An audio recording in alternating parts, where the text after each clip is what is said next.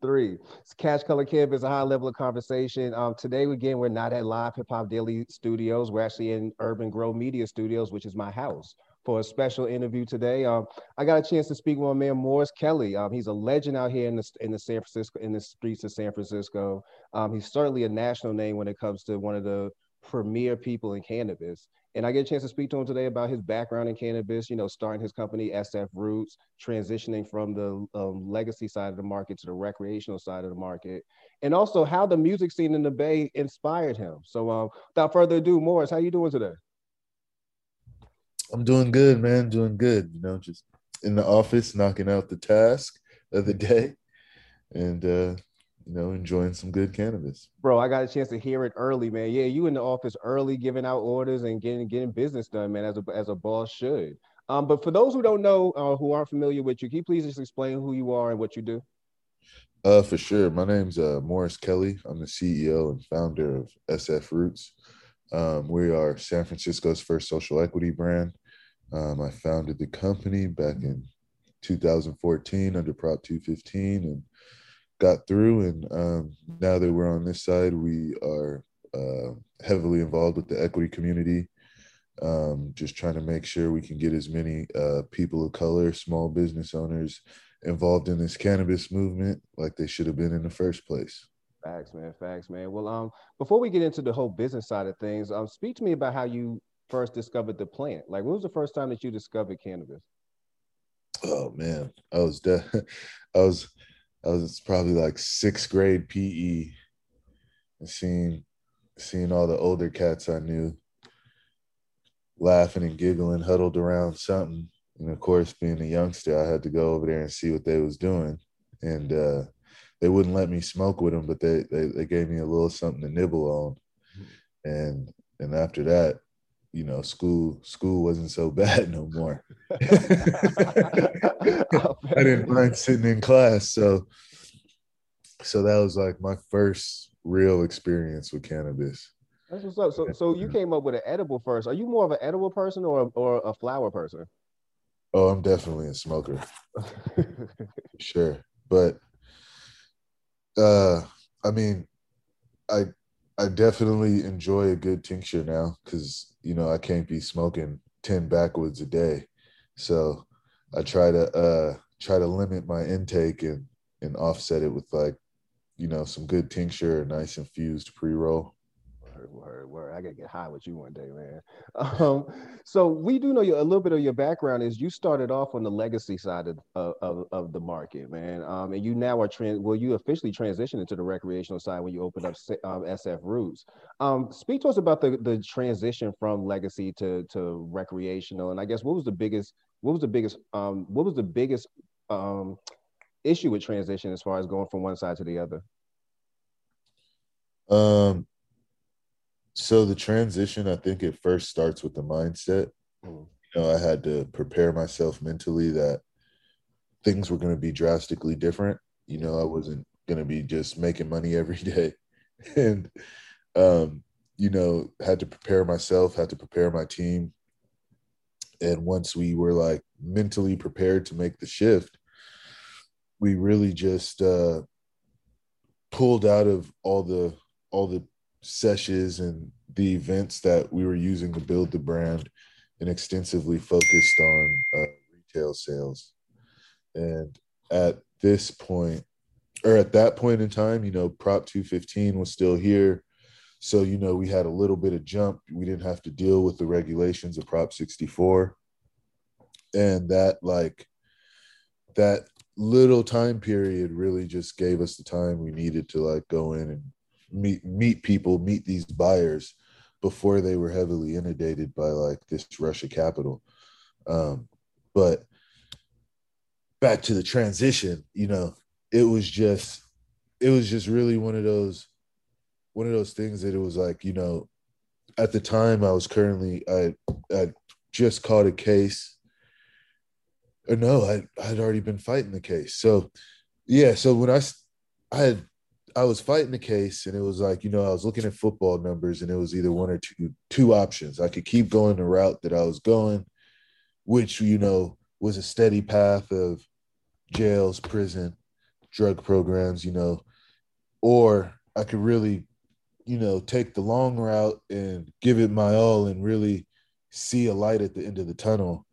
And that transition of like, you know, taking myself out of the game and putting myself into business is kind of what kept me free. Because during that time I was fighting a case and it changed my mindset. And you know I fought the case for 5 years. So by the time you know I caught the cases you know still had one foot in the door one foot out to the time you know the case was over and I'm standing before the judge and I have you know I have my business plan I'm in stores I'm a qualified equity applicant I'm you know part of the community really trying to better things. And you know that was all through cannabis.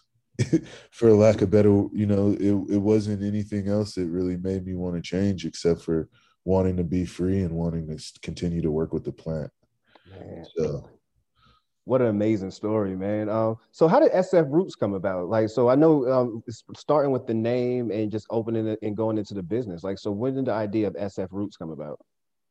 Um, so back when I had like one foot in the door, one foot out, I knew that, you know, okay, I gotta, I gotta have some type of business in case anything happens to me. So I, I, I had delivery services, uh, legal delivery services under Prop 215. And um, when I got one that was uh, up and running, and you know, we was up and running for a year, it looks like we was, we was really on the up and up. I was like, the next thing I could do is open up a cultivation so I'm not outsourcing a lot of this product. Yeah. So I partnered with a couple buddies and uh, we got some cultivation set up. And, um, you know, I was just kind of thinking ahead and was like, well, you know, if I'm if I'm gonna if I'm gonna be if this is what I'm gonna do, I got to make sure that I got a catchy name when this stuff goes hot. So I was like, all right, well, I could I could be San Francisco roots, you know. Everybody you know we we're, we're already breeding some of the best cannabis in the world so it's you know no shame for me to represent my city and yeah so you know it was a it was an it was born out of a need to provide quality clean cannabis to medical patients and um, it has developed into you know one of the leading social equity brands in california Major man. Um, speaking of being a social equity repres- re- uh, recipient, um, speak to us about that opportunity and what that opportunity mean meant to you at the time. Like, what did it mean when you were when you did get receive that chance to um to to open up a shop as a social equity recipient? Um, for me, that meant that this crazy dream of being a cannabis operator was actually real. Yeah.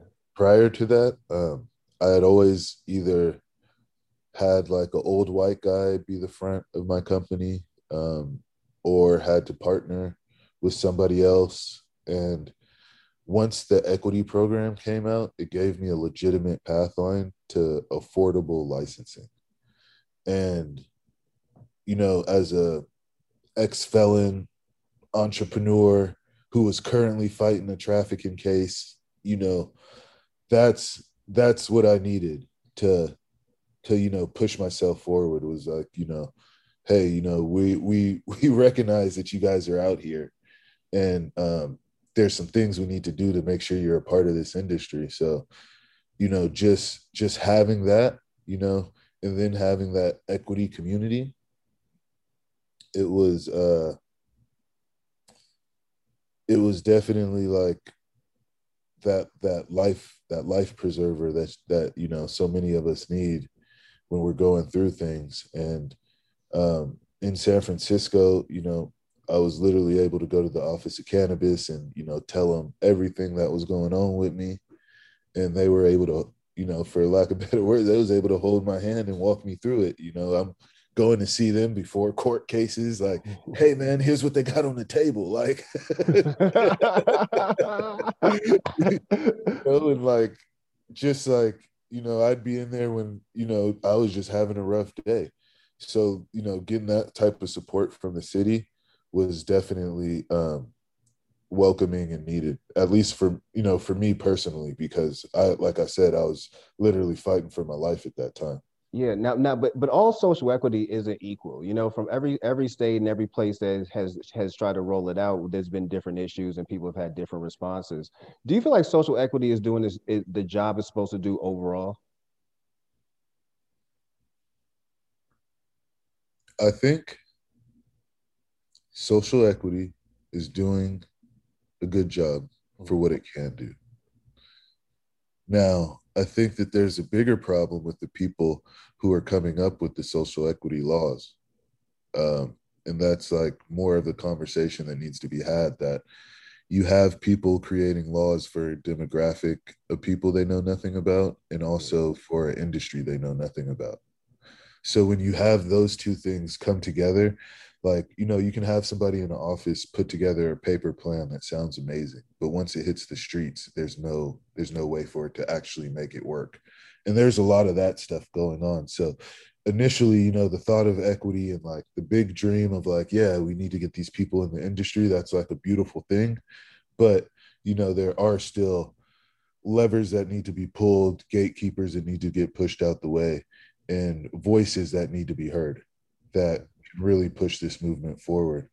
And, you know, I, like personally being, you know, in business already kind of here, it's like, that's, you know, one of those things that we kind of have to make our mission because if we don't do it for each other, nobody else is going to San Francisco is your city. Um, your name, you even named your brand after the San Francisco roots. But we're watching San Francisco, like many other cities um, across the country, change into something that I guess most people who are who are rooted in those cities aren't used to seeing. Um, what's it like for you to see the changes in San Francisco right now? And um, do you feel like do you are you are you uh, for the changes, or do you feel like you you want to take it back to to old San Francisco? Um, I mean, that's like a trick question, right? Who who doesn't want like the nostalgic of, yeah. of what they know and love, right? But at the same time, you have to be a realist and realize that things change, yeah. you know? And it and it doesn't matter and it matters more about how you change with them, right? So for me personally, it's like I know I can't stop none of this, but what I can do is build a company that, you know, I can put in the position to hire a strong economic workforce out of the city that can provide, um, you know, more than a, more than a, you know, more than a little bit more than enough paying job to provide more security for the community. You know, I know that I can mentor other companies and other people of colors in my community and bring them up as bring them up with me as best I know how. I know that, you know, I can help create the change that I want to see but you know battling the tech industry you know doing this doing that you know battling developers that's not my fight.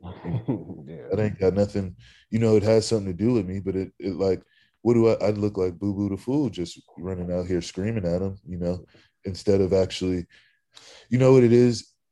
A lot of times people want to help but people don't necessarily know how to help properly right? And you know, I guess looking at things from the bottom up, you know, we've been able to identify some things that really are going to help the community, like just some of those things I mentioned. Like, and that's kind of what we're focused on, right? It's like, how can we make impactful change, right? It's like, you know, we're dropping a new product uh, line out with a company, and you know, one of the one of the things we came up with with working together was you know, all right, if we're going to come out with this product, it has to impact the community. So what we came up with is we're donating a percentage of the product to provide a paid internship to an equity applicant that can now go to a, a extraction facility, top of the line, get paid to learn, and then once he's done with that, he or she is done with that internship, they can go apply for an eighty to a hundred thousand dollar job. Mm you know? And and that's what i mean by really helping right? We couldn't just do uh, a apprenticeship program and not pay the guy because what's that's not helping. Yeah. that's not you know that's adding more stress you know? Because now they got to work they got to go to this apprenticeship and they got to take care of everything else that goes on in their life right? So I'm I'm more based on coming up with real solutions to help real people. And I think that's how we create the change that we really want to see is being as impactful to the people around us as we can, which in turn, you know, they're they're just that impactful to the people around them. And you know, we create that next wave of economic wealth, generational wealth, and just just you know, change, change, change, man. Word, man. You know, when I think of San Francisco, especially um, when I think about the the music, the hip hop scene, it gives me a, it gives me a, a, hustle feel. Like like like when you think about Rappin' 4-Tay, when you think about um JT the Bigga Figga and, and, and acts like that, you think about getting to the money. Um, how did the music scene in, in San Francisco inspire you as far as when you was coming up? Did it, was, was was that was that like hustler anthem music for you?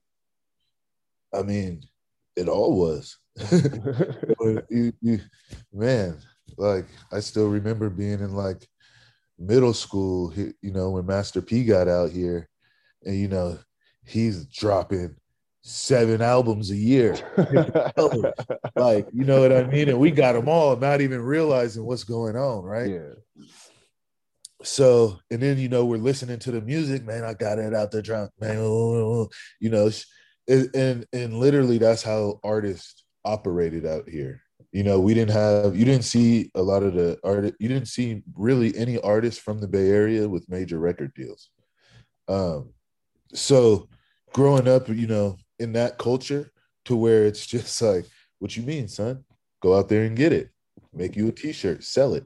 You know press your own cd go you know it's it's it's kind of just ingrained in the bay that you know you, we just go out and get it. Yeah. so you know, having that type of uh that type of I guess you say brainwashing, it definitely uh inspires you to realize that, you know, you don't necessarily need need need a need to wait on somebody or a helping hand. You know, you can you can start off with 10 bucks, make 20, make 40, make 80, yeah, make 160, make 320, you know. And go get it mentality, man. Yeah, that's what that do for you, man. You know, um, I mean, before we get out of here, I'd love to speak to you about um, your how you are inspiring another generation. You know, there's a lot of brothers right now, brothers and sisters right now, who are working still on the legacy side. They're in states where they haven't legalized yet or haven't took taken those measures yet, but they aspire to be um, such in a position such as yourself, having their own shop, having their own, um, um, just having their own brand of that's official. Um, what what advice would you give to somebody like that who is listening right now, who literally aspires to be a you. Like they want to be a Morris Kelly. Like what, what kind of advice would you give them? I'd say don't quit. Yeah. Uh, I've been in cannabis for the better of 15 plus years. So like I w- you can't you can't expect nothing to happen overnight. And it's just like, you know, it's just like raising kids. You you you don't see how big they're growing when you're working on it. But then you take them to grandma's house, and grandma's like, they done grew another three inches. You're like, this is the same little rug rat. Like, and you know, you just, you just, you just got to keep working, believe in yourself, and your network is probably going to be your net worth. So the people that you can, you know, get around that are doing the things you want to do, that are going the places you're you want to go, that's the circle you need to be in because that's that's you know that's the boat you need to be in to get to where you want to go. So you want to keep keep keep those type of people around you and make sure you're you're always working. Yeah. you know never stop working. Morris if somebody wanted to connect with you or somebody wanted to learn more about sf roots how can they do it? Um you can definitely join our email list at uh, www.sfroots.com um, you can follow us on instagram at sfrootsca.com. And uh, man, I just totally realized I never said what that product was we was dropping. We so we got we got a fog device, um, and it is a vaporizer that is a shape like a Zippo, and it's super discreet. Keeps your uh, keeps your cartridge your pods clean, and um, we're we're coming out with some amazing sauce flavors. So definitely check out the fog device. And, uh, you know, like I said, those proceeds are going so we can um, start getting some internships and start getting some people from the community in some of these higher paying jobs. in some of these uh, cannabis industry manufacturing positions. Man, brother, you definitely an inspiration. Um, the, you you you you're, you're helping create a whole new generation of hustlers and, and entrepreneurs who are trying to move from this from the from the legacy side to the legal side. So I definitely appreciate your participation in Cash Color Cannabis today, man. Thank you for having me, man. Thank you. No problem. Peace. Be, be easy.